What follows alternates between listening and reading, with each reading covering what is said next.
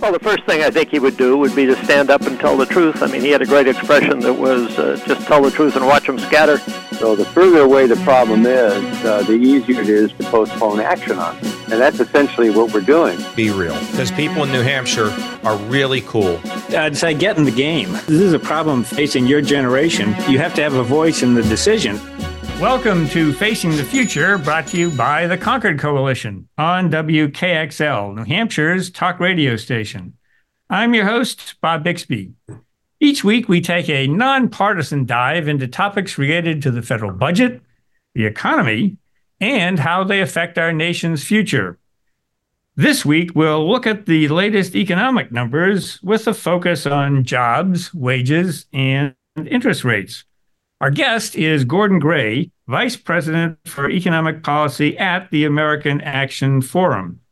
Aside from the economy, we'll also get Gordon's take on a few items on the congressional agenda, such as border security, supplemental spending, and tax cuts. Concord Coalition Policy Director Tori Gorman and Chief Economist Steve Robinson join the conversation. So, uh, Gordon's work at uh, AAF includes the federal budget, uh, taxes, the macroeconomic outlook. Uh, he's testified as an expert witness before Congress many times on a range of subjects, and uh, he's provided analysis uh, and commentary with the Wall Street Journal, the Washington Post, and Politico. So he's very well informed about these things. And he's also worked as a senior advisor to former Ohio Senator Rob Portman uh, who, by the way, was a guest on this program just a couple of weeks ago. And right. uh, he says hi. Okay. I'm back. Uh, we were talking to him about a fiscal commission, and uh, more on that later if we want to get to that. Tori, uh, Steve, and Gordon, welcome all back to Facing the Future. Thanks. Thanks so much for having me. Okay, Gordon. Well, you follow the economic numbers pretty closely, as much as anybody. And uh, like almost everybody, uh, you were surprised by the January jobs report, which uh, came in at a red hot 353,000 job gain, which was even better than the December jobs gain of 333,000. Look, what's going on here? We're supposed to have a an economy that's winding down. The Fed is trying to stomp on it, and here we are, jobs going crazy. So, what what was your take on the uh, January jobs number? So I, will I'll confess, I uh, I gave a bit of a whoop when I saw the top line uh, come out.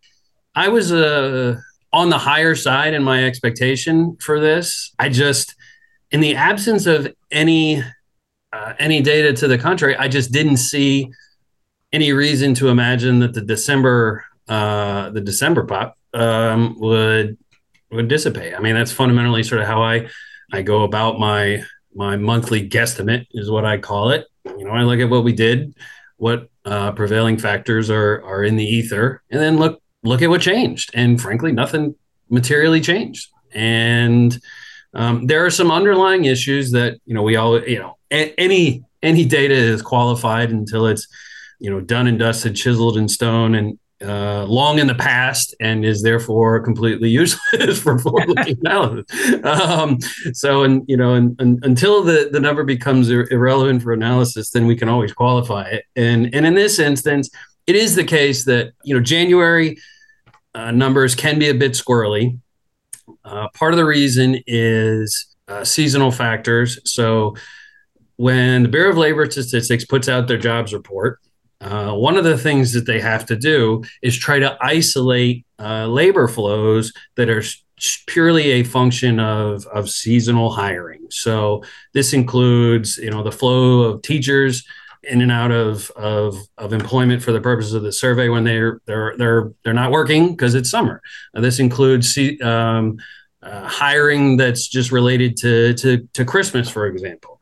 And uh, what the statistical agencies try to do is is smooth those out. Otherwise, it would look, you know, if if everybody that was dressed up like uh, Santa's elves over Christmas, uh, you know, they're off the rolls in January, it would look like we would have a, a massive uh, uh, employment loss. And that's really not capturing what's going on in the labor market. So what they try to do is tease some of these out by putting in factors that, that essentially puts back some of the some of the jobs that might otherwise be lost and going uh, and, and, this is there's an element of art to this science, and that introduces a little bit of un, in, uh, a little bit of, um, of risk to the, the numbers, a little uncertainty. And as the Bureau of Labor Statistics gets more information, they refine their estimate. And so, particularly in January, um, they're going to take a couple more cuts at this. And and particularly when we get a real a real surprise, we always wonder whether or not this will be revised down or up. However, we also saw some massive revisions upward to the past. And so, um, for those folks who are saying, ah, this will be revised down, uh, there's there's every you know it, it could be revised up. Um, you know that was the chatter related to the some of the December number. That was a, something of an upward surprise too. Instead, it it just got stronger. Fundamentally, the labor market is strong and and healthy. The employers want to keep hiring, and for a number of reasons, there have been in, a, a immigration's been part of this. I know we'll talk about that later. Has provided a, a source of labor, and the economy continues to to demand it. Um, we observed a bit of a downshift over the course of the year, but shifted up again. One thing that uh, just is, is, sort of a baseline. Um, what would be a good jobs number? In other, in other words, um, what would be a normal if, if you're just trying to keep pace with workforce growth? So kind of like a neutral jobs number. Yeah. We used to think of it as around 150, around 175,000, something like that. So I don't know whether that's gone up uh, in the years or whether it's still around that level. You know, fun, fundamentally, you know, the the uh, it's sort of an equilibrium. You would want uh, if you're um, you know, absent sort of the, the, the, business cycle, yeah, you more or less want in, employment to uh, to keep employment growth, labor force growth to keep pace with at least inflation, or excuse me, population growth. Um, and so, in the number, the headcount eventually scales with with population for what what keeps that relationship stable. But there, thereabouts, you know, that's you know, it's when a lot less than 353, yeah, well above. And what you so how come the unemployment rate didn't go down? Uh, well, so this is a this is this is one of those interesting things that I'm keeping my eye on, and one of the one of those qualifications that I that I have to introduce uh, into this discussion, which is I don't think that there's a monolithic view of of where we are in in the uh, in the economy in in the the long running recovery. Right? You know, you have I think credible analysts who've been concerned about uh, recession. You know, a lot of them have been wrong. Uh, um, uh, that's the problem making predictions. Um, there are potential risks. And one of the things that you look at when you're worried about risks and worried about when a recovery can turn into a slowdown is when some of the surveys, um, because the jobs report is actually two surveys, it's a survey of people and then it's a survey of employers.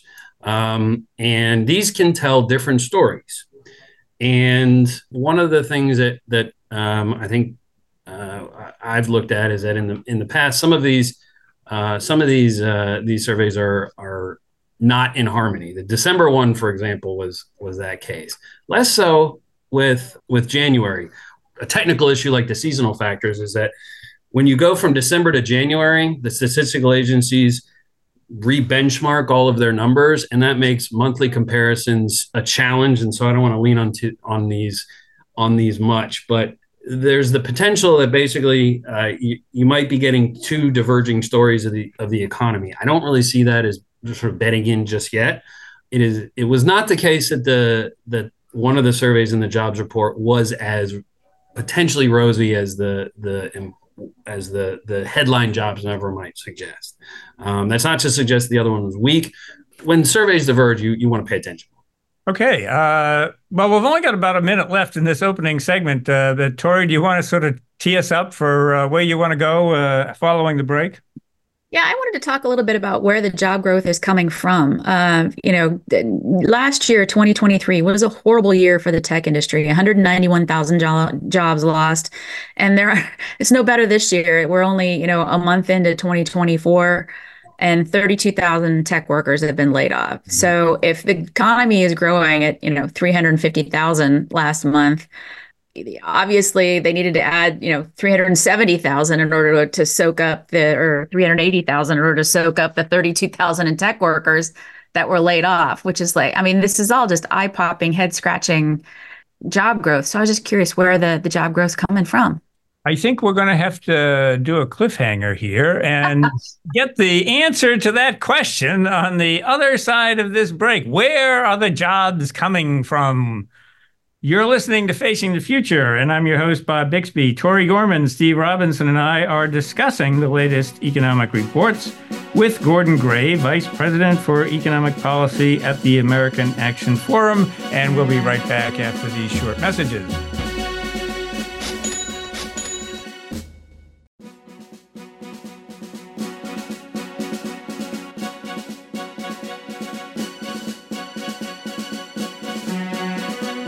Welcome back to Facing the Future. I'm your host, Bob Bixby. Tori Gorman, Steve Robinson, and I are discussing the latest economics reports with Gordon Gray. He's the Vice President for Economic Policy at the American Action Forum. And before the break, we were talking about the spectacular January jobs growth number. And Tori asked the question where are these jobs coming from?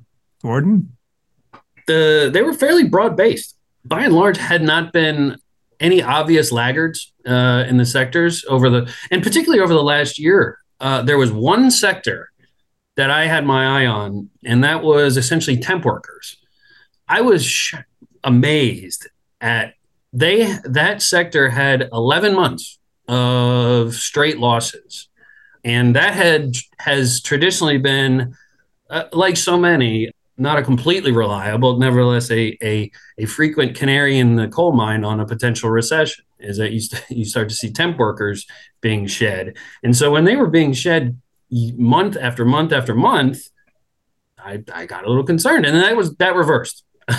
so so I was surprised to see that though in a, in a but I shouldn't be in a report that was otherwise just broadly um, strong for employment growth. And that report reflected that fairly broad broad gains. Um, we are seeing, um, I I think, a re- return to just broader trends, and you know I, I think uh, Tori's question was was speaking to this w- with respect to to um, the tech sector that, frankly, I, I think was just uh, overweight in terms of of uh, labor labor cost during the the pandemic. Um, I've heard from uh, from folks in that that sector that they they added a lot of people and they added a lot of expensive people, and um, we're we're seeing the economy um, as it often does just evolve, and in that evolution, um, there's uh, rebalancing, and I think that's that's uh, what's going on in the tech sector. Whereas otherwise, broadly, you know, you have an economy that's growing, and employers continue add, to add workers. Um, let me jump in here. So, Gordon, let me go back to a point you made in the first segment about the different surveys and to, to connect it up with the canary in the coal mine. So, as you pointed out, there actually are two surveys there's the household survey uh, and the employer survey. So, one is a count of payroll. So, if you have somebody who works for two companies, they count that person twice because they don't they don't basically reconcile people with multiple jobs. With the household survey, if you have two jobs, they just ask you, are you employed or unemployed? So you just count once. So there's some differences in the two surveys. One being the multiple job holders, the other, of course, is self employed. And there's been some sort of classification problems with self employed. Are you really self employed? Are you an independent contractor? Definitely. You know, where do you fall in that? And that, that sort of goes to this issue of, of temp workers. You know, are they are they contractors? Are they employees or whatever? But um, historically, what you've seen is whenever you get a growing gap between these two surveys, if you if you try to standardize them, and you take out the self-employed, you try to account for the the multiple job holders, so you can you can kind of sync up the two surveys, and there's usually a little bit of a gap. But what we've seen historically, when that gap starts growing, that tends to uh, coincide with a, a, recession. Yeah. And of course, what we see right now in the uh, in in the household survey, there's 140, or I'm sorry, 154 million jobs, and in the employer survey, there's 157, 158 million. So there's about a three and a half million gap between those, which is a, a fairly sizable gap, and it's been growing over the last um, last year or so. Now, if again, you know, you know, people talk about the yield curve being a predictor for recessions, and and, and, and you can look at this notion of this gap between the employment survey and the household survey. That potentially could be an indicator. do, do you have any thoughts about you know Yeah. back back to maybe the temp worker issue? I mean, Yeah, is, well- is this maybe an indication of, of a coming slowdown? That's a great point. I'm glad you pointed that out. And and I, I think on the at least on the, the temp worker and the and the related problem of or the broader problem of work of worker classification, at least for the purposes of the statistical agencies, this one they just openly acknowledge. so that they, you know, as being uh, a problem, as being a gap in their uh, their ability to sort of to wrap their heads around uh, contingent work and gig workers. And so that I think this speaks to, uh, I think some of the broader problems also in uh, response rates to surveys, and not just the the employment uh, survey, but uh, all of the surveys that BLS does. I mean, the job the JOLTS survey that measures job openings. Uh, separations, quits, hires, things like that. The response rate has been going down and has gone down uh, over the pandemic uh, response rates to the major CPS and CES have gone down. And so I kind of feel like some of these relationships that we've relied on statistically, like the measuring, you know, gaps between household and, and payroll survey, when we know that there's weaknesses in the data, is you know we're seeing a lot of these just exacerbated with because of the pandemic. Um, there's just we just have less certainty in some of these series um, and they tell you this. So it feels like as we're looking forward, I don't know, like the the batteries in our flashlight just are a little weaker maybe than they used to be um, because the quality of the of the surveys and it's not a fun. I mean, these are some of the best statisticians on the planet. I mean, the the the the methods, techniques that BLS has that they deploy for collecting the surveys are top notch, state of the art, and um, you know we have a lot of confidence in their meth- methodology, but ultimately society, business, uh, industry, the population at large was pretty well um, disrupted during the, the pandemic. And and since then, we've seen a, a uh, some of these surveys. Uh, we have, we just have a little less confidence in them. When I I don't want to uh, conclu- draw too too stark conclusions from some of the the relationships that we may have had higher confidence in in the past. Yeah, no, I mean, clearly, when you're doing a survey and people stop responding to the survey, the survey becomes less reliable. It's not a fault Yeah. of the survey; it's the fault of the fact that if people don't respond, you're, you know, and, and if people who don't respond are different than people who do respond, the, the sample no longer is representative of the population. Right. obviously, that can create problems. One thing um, I wanted to touch on too is wage growth. I mean, people are not only not only is a an uptick in in jobs, strong uh, job growth, but uh, wages relative to inflation have have finally been been growing, which is always a good thing, um, unless you're somebody that's worried about inflation coming back. So, I mean, where where how did you view this report in terms of the wage growth? so uh, I'm of two minds. So, and part of this is is a is is a function of time, and I'll explain. So when I get the the average hourly earnings from the employment survey, uh, you know, I look at the the monthly rate of change, and I look at the year over year rate of change. You know, that can sort of you can get an instant reaction. And I was like, oh, you know what, you know, average hourly earnings uh, uh, accelerated, and they they they popped, and they also popped pretty big and uh, under revisions, like substantially. Um, you know, watching the coverage when the news came out, uh, the the com- the folks on CNBC were, uh, I think, had a moment of quiet, but which is rare. However, in the presence of productivity growth, this is a good thing. This is durable and sustainable. You know, it's not not entirely one for one because we have observed inflation, you know, ab- above uh, above target, but um, and above zero. But uh, but you can have uh, significant uh, growth in wages if you have, or if it is done in the presence of productivity growth. In fact, that is the linkage. Um, problem is, we don't get these at the same time. Uh, productivity growth is notoriously volatile. And um, we also don't entirely uh, understand it, which is to say, how we measure it is in part a statistical um, remainder. Um, uh, we more or less just divide the, the economy by um, uh, by the number of hours people work, uh, and then we decompose it further uh, to sort of figure out what the contribution of each um, sort of factors of production are. But there's there's something of a black box to this, uh, where we have a residual, where it's just sort of like, yeah, this is the the secret sauce in the economy, but a lot of policy is about the secret sauce, and so w- when we don't entirely understand how it's made and, and, everything, and it's just one of those one of those things that uh, is a bit of a puzzle. It's been of a puzzle when a, when productivity comes and goes, what truly animates it but we know we like it. And, and we have since observed that there was a significant productivity, uh, significant productivity growth over the last year. Uh, and you can have uh, strong wage gains without inflationary pressure when you have productivity growth. And that's what we got.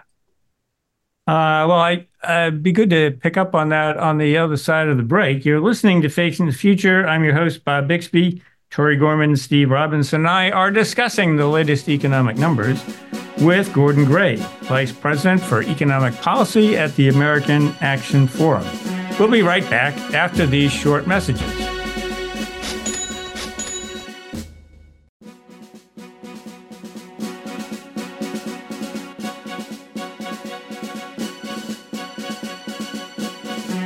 Welcome back to Facing the Future. I'm your host, Bob Bixby. Tori Gorman, Steve Robinson, and I are talking with Gordon Gray, Vice President for Economic Policy at the American Action Forum, which is a think tank here in Washington. We've been discussing the latest economic numbers and what they mean for the future. Steve. Yeah, so so before the break, Gordon, we were talking about uh, productivity and you know, we, and also the jobs report and the, the problem with the pandemic and surveys and the difficulty of measuring the things we're trying to measure. And as you note, productivity is notoriously difficult to measure because it's sort of this residual of how much of output is real and how much of it is nominal price change. But I mean, one of the things that happened, of course, during the pandemic was the shutdowns, and a lot of people went home and worked from home. And even since sort of the pandemic was over, companies are having trouble getting people back to the office. And so I guess the question becomes if productivity is a measure of hours worked, and a large, significant share of the population is now working from home. Is there some question about how we're measuring the hours worked? I mean, if people are at home, they might be working more hours because they can, you know, after the nine to five day ends, they come back after dinner and work some more. But during yeah. the day, they may not be working their eight hours. And so you have this issue of, of measurement of, you know, now that the workforce is is different in terms of the place of work, maybe we're measuring hours differently and that might be affecting the numbers. What what any thought there? That's a great point. And you know to the I, I know one of the elements of of, of the sort of post-pandemic recovery has very much been people working from home people taking on uh, project work gig work and um, or also you know starting their own own businesses. And the distinction between those two activities is pretty arbitrary. And, you ask, you know, someone who runs their own business, like, oh, uh, when do you take your time? When do you take time off? And like, never.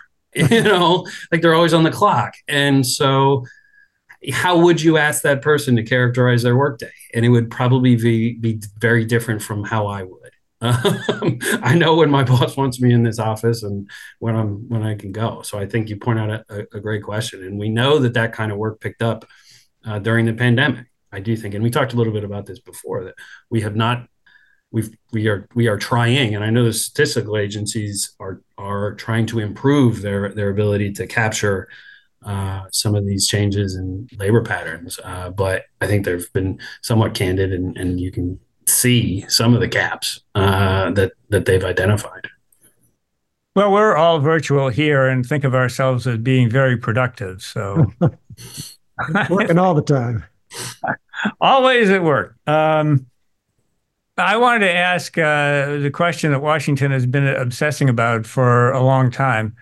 Uh, and that is, do we have a soft landing? I mean, uh, you know, it, at this, t- if we were having this conversation last year, everybody would have said, "Well, we're probably going to have a recession, and yeah, maybe a mild recession, but unemployment's going to go up, and you know, growth is going to go down, and you know, we wouldn't be talking about the exploding uh, jobs report. So we got through 2023 without the recession, and uh, you know, jobs, you know, the unemployment rate is still low. The economy is growing strong, very strong in the fourth quarter and uh, even over the year. I'm wondering, is this the soft landing, uh, or do we still have some ways to go? I think uh, if you listen to what Chairman Powell had to say, he would tell you we're, you know, we're still on approach, and he's been trying to convince people that we're, you know, we're, we're not taxiing yet. Uh, you know, I think a lot of there there was a lot of happy talk or or uh, uh, manifesting from a big uh, a lot of the big bank research shops about a, a Fed cut in March, and I, I, think the chairman has been doing his utmost for a while to telegraph that that that that is a, a bit optimistic. So, you know, the Fed is still has been leaning hard uh, on. Uh, you know, they have tightened monetary policy considerably, and their view is that that restrictive monetary policy posture is appropriate for some time, and because they've uh, still observe risks uh, from from the inflationary side, and to the extent they continue to fight those risks, uh, that introduces risk on the employment side. That introduces risk on on on the recovery side. And I don't think we're out of the woods yet. I think we're better off than a lot of people expected.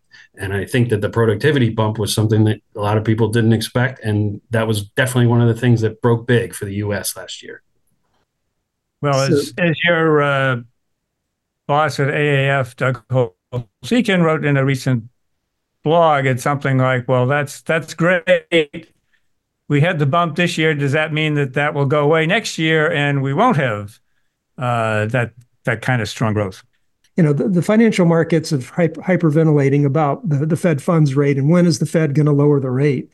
But um, you know, I think they they've taken their eye off the ball because as as you're aware, the Fed over the last basically eight to 10 years has, has run up their balance sheet, what was called quantitative easing. We had a Fed balance sheet of a trillion dollars before the financial panic or the financial uh, meltdown in 2008 and it went up to 4 trillion and right before the pandemic it, it went from 4 or right after the pandemic it went up from 4 to, to almost 9 trillion so you're talking about a fed balance sheet that's just unprecedented in, in size relative to the economy and relative to the banking yeah. sector now, in the last year, that almost $9 trillion Fed balance sheet has been running rolling running off. They've been allowing the the treasury securities and the mortgage-backed securities to to to to roll off, and they're down now down to about uh, 7.6 trillion. So they've they've taken off um, a, a, fairly sizable chunk. Now there was a study some years ago, or a couple of years ago, saying that every one percent of GDP equivalent of the of the Fed balance sheet rolling off is like raising the Fed funds rate by 10 basis points. Now, yeah. by, by my calculation, the roll off that's occurred in the last year is equivalent about 50 basis points. So, h- had the Fed raised the Fed funds rate by 50 basis points, the market would be going wild. But, you know, they're saying, you know, when is the Fed going to start cutting? But instead, what's going on is that they're rolling off the balance sheet, and that has the effect of raising the rate you know, are, are, you know, are, are we are, are the financial markets missing something? Should they be paying more attention to the balance sheet? I, well, I think the chairman is probably trying to tell them to, because uh, in, in his statement, he was also, you know, hey, dummy.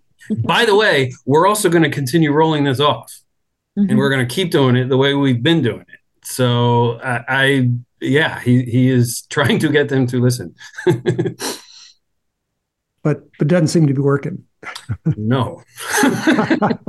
sticking with the uh, sticking with the economy here for a second, I know one of the things that that your boss Doug has been watching pretty closely is business fixed investment, and it's been you know pretty mediocre for a little while mm-hmm. to the point that it's concerning him. We've got a tax bill that's moving through the House right now. It's actually sitting in the Senate. What am I saying? It's been through the House. Um, that's got three pretty business friendly tax cuts in there. Mm-hmm you see those as being a game changer at all, or are they just too small to be anything of of note when it comes to business fixed investment? As a policy matter, um, the 100% expensing provision that was in TCJA is uh, the, the best tax treatment of investment. And good tax policy is made better by being permanent.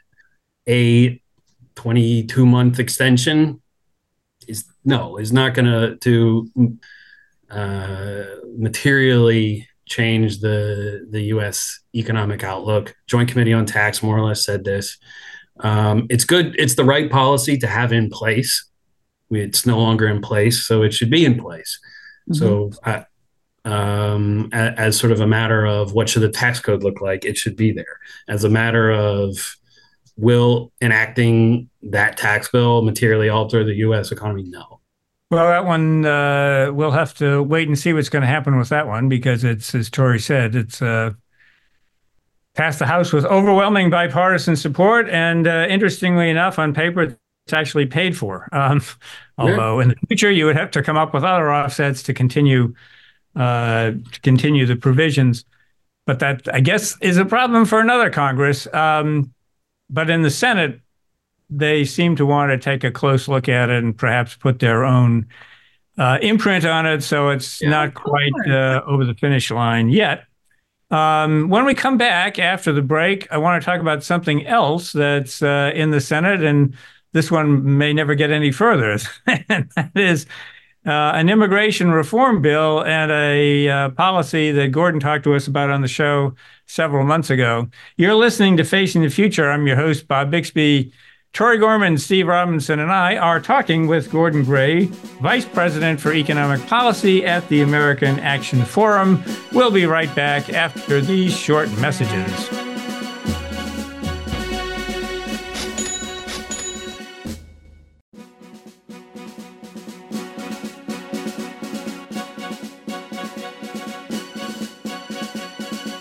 Welcome back to Facing the Future. I'm your host, Bob Bixby. Tori Gorman, Steve Robinson, and I are talking with Gordon Gray, Vice President for Economic Policy at the American Action Forum, which is a very thoughtful and prominent think tank here in Washington. You know, Gordon, uh, one thing that uh, as we face the future is um, declining workforce growth you know, all of us baby boomers can't hang on forever.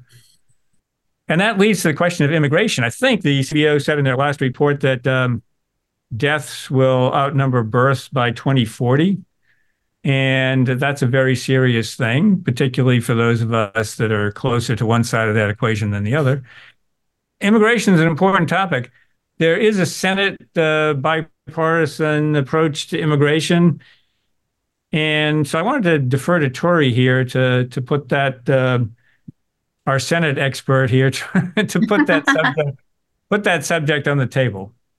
Yeah, I guess Gordon, my first question to you is, you know, we had you on the show uh, last year when we were talking about ways to to uh, you know close the, the, the gaping maw of of budget deficits that extend extend ad infinitum. And one of the ways is you know to grow the economy, but we've got a problem with workforce growth because women are marrying later and having fewer children. And one of the ways to Im- improve or increase um, the labor force is immigration to bring you know high skilled uh, uh, workers here to to the United States. Um, and your research last year, we were talking about how there were some very simple things yep. that we could do without changing immigration law at all, you know, just to to to improve uh, the number of, of of highly skilled immigrants who are working here in the United States, and that was addressing the visa back, backlog. You were talking about there was this enormous backlog in uh, high skilled visas. And you were literally talking about this is one instance where government could just throw a ton of money at the problem and fix it without having to worry about all of the, the morass that's going on at the border right. and all the other politics. So we know now that we've got a, a border a border proposal uh, sitting in the Senate. Um, it's in this. It's in a broader bill called a security supplemental. It has money for Ukraine, Israel, Gaza, Taiwan, etc. But it also has money to address immigration at the border. And I'm curious whether or not you've had a chance to take a look at that bill yet, and whether or not it has the appropriations inside of it that might address this backlog of immigration uh, visas and and might help jumpstart. Uh, you know an increase in in United States labor force. Yeah. So uh, let me take one quick step back just to to speak to um, uh, the the research I, I, was doing, and some others have also weighed on this. Is fundamentally um, the processing, the administrative component of of immigration, uh, in addition to all of the other challenges uh, related to immigration, is also a bit of a mess. In that there were millions of folks waiting for uh, the processing of, of various visas, uh, and to include sort of em- employment visas, the ability to work, um, in an economy that was struggling and has uh, uh confronting the demographic factors that that we talked about. This is a no brainer. People want to come here. They want to work. We should let them. Um, and just we had a bureaucratic backlog and a lot of it was headcount. There just weren't enough bodies to process the paper. And there's related uh, a resource constraint in that the agency uh, that uh, whose mission it is to process these these visas was constrained by funding, which is to say they their funding wasn't provided through appropriations acts.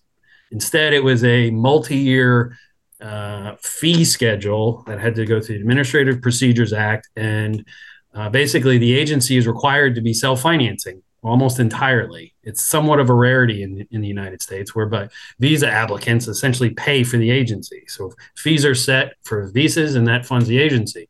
And then, but that provides no capacity whatsoever to dig out from the hole they were in, which was on the order of 5 million applications. They were literally forced to basically live hand to mouth. And uh, over the course of the pandemic, there were some appropriations to provide USCIS with some resources to, to start digging. Um, and that that ha- has been uh, that that was done. It didn't resolve fully the backlog. This border bill does involve uh, a couple things uh, related to this. Um, first, they do provide an appropriation for the agency. Um, now, a, a lot of it is more oriented to some of the more enforcement side, but there is a component in the bill that does is mindful of the importance of legal immigration, and it expands employment visas. You know, several. You know, to the extent the backlog was about five million um, before, uh, and and some years higher. Um, Fifty thousand new employment visas is is not gonna again kind of like the tax bill. Good policy, just not big enough to really move the dial. You know, uh, and, and, this is kind of r- like that. Um, the scope and scale of our labor force challenge requires um, much much bigger. You know, our economy is massive. We need large numbers of people to work in it, and fifty thousand isn't going to do it. Some of the um, uh, some of the money, some of the funding will help in this effort, um, but there's more to do fundamentally. Got it. If this uh, if this uh, latest bill goes down in flames, I mean, never goes anywhere. Uh, do you think that there's any appetite on the Hill for maybe at least addressing this portion of it that uh, that you've laid out? Because it's really just no. No, no, it's too good. It's no, it it, it was a this is a no brainer a couple years ago, um, and um, uh, this, is, this is a this is a frightening pattern of things that yeah, there's a great deal of bipartisan agreement on, yeah. but, but they won't do it. I mean, there's too much agreement. Yeah, it's too good of an idea. Health, healthcare policy is another example. There are things, uh, believe it or not, basically uh, on administrative matters similar to this just payment schedules and whatnot uh, that that can't get can't get passed, even though they've been proposed by administrations of various policies, and it's just a, a real head scratcher. And one wonders why ratings agencies have downgraded or put the U.S. on watch. A lot of it is this dysfunction. So you're that's a great great point. I mean, I think those of us who've looked at the rating ratings agencies in the past, you know, some of them are mechanical. You know, it's you know basically um, you know revenue is a share of interest uh, interest costs. Like, can you pay your debt? But increasingly, I think some agencies are looking at, you know, we the House of Representatives was closed for you know uh, you know weeks at a time for goodness sake like basic dysfunction and it matters you know w- we have global security challenges widely acknowledged problems at the border. There's a bipartisan bill that addresses both. And we'll wait and see what happens, but I think we have a pretty good guess. Yeah, I mean, it's just, uh, I mean, they're pretty, pretty candid about it. Um, but uh, so, given all of that, uh, let me get back to the um, summary question that I've been asking guests, which is, oh, okay, what about a fiscal commission? I mean, it it's uh, it's been proposed. You know, it's uh, we could roll eyes about it, like, oh yeah, a commission. Uh, then again, you know, that may be the only game in town. So, what, what are your uh, thoughts on that? Um, I think you characterize them well. I, am inclined to roll my eyes, but it's the only game in town. Um, so, I, look, I, I support uh, what uh, uh, you know Arrington Peters' uh, efforts and and others. I think there's been um, you know really good work done at the at the budget committee um, to to to work on this. I think you know they couldn't get a budget resolution on the floor, so. Uh, th- this is another avenue. I think they're to be commended for doing their job. Um, getting Congress to take this seriously is is hard, and they're doing the the best they can. I mean, I think there's fiscal commissions produce, you know, can be productive, uh, and so I think that's that's to their credit. I, I, I think the scope and scale of our challenges with respect to, to, to the budget eventually, you know, they demand basically the American people to care because the challenges are going to involve policy changes that will matter to them, and um, a fiscal commission may be, may be a great place to start. Well, I wonder. Um, this this comes up a lot. You know, people people ask, well, you know, if the Concord Coalition uh, depends on nonpartisan, you know, fact based analysis, and uh, when we did a fiscal wake up tour several years ago, the the idea was here are the basic facts, and we had liberals and conservatives who agreed with it, and it was just now let's have a debate on proper policy. I do wonder sometimes whether you can even get consensus on basic facts. I, I mean, I, I just, I don't know. I'm concerned I'm, that you would not, or at least that consensus is fraying. Uh, does anybody have a positive note to end on? Because we've got another minute left or so, and I go see. Productivity is good. We had it. Productivity, and we're all working at home and being very productive. So. I don't know. Should we should we ask the question? Is Congress going to pass appropriations bills before March first or March March eighth? Uh, I much much like my um my jobs uh, guesstimate, my my my forecast. I look at what what happened last time, and I see if anything changed. so, by that outlook, I, I would have to say no. well, that didn't succeed in getting us out on a high note. I, am sorry. well, uh, would, anyway. maybe maybe I'm missing something. I would love to know if if if you're if you're more optimistic than than I am on that. I mean, maybe they're just uh, tired of CR. I just don't know. Yeah, I don't know. I don't know how you get from here to there, given the uh, red lines that everybody's drawn in the sand. But uh, yeah, we'll see. On that optimistic note, uh, that's all the time we have for this week. Maybe that's a good thing. You're listening to Facing the Future. I'm your host, Bob Bixby. Tori Gorman, Steve Robinson, and I have been discussing the latest economic numbers with Gordon Gray, Vice President for Economic Policy at the American Action Forum. Thanks for tuning in. I'll be back next week with another edition of Facing the Future.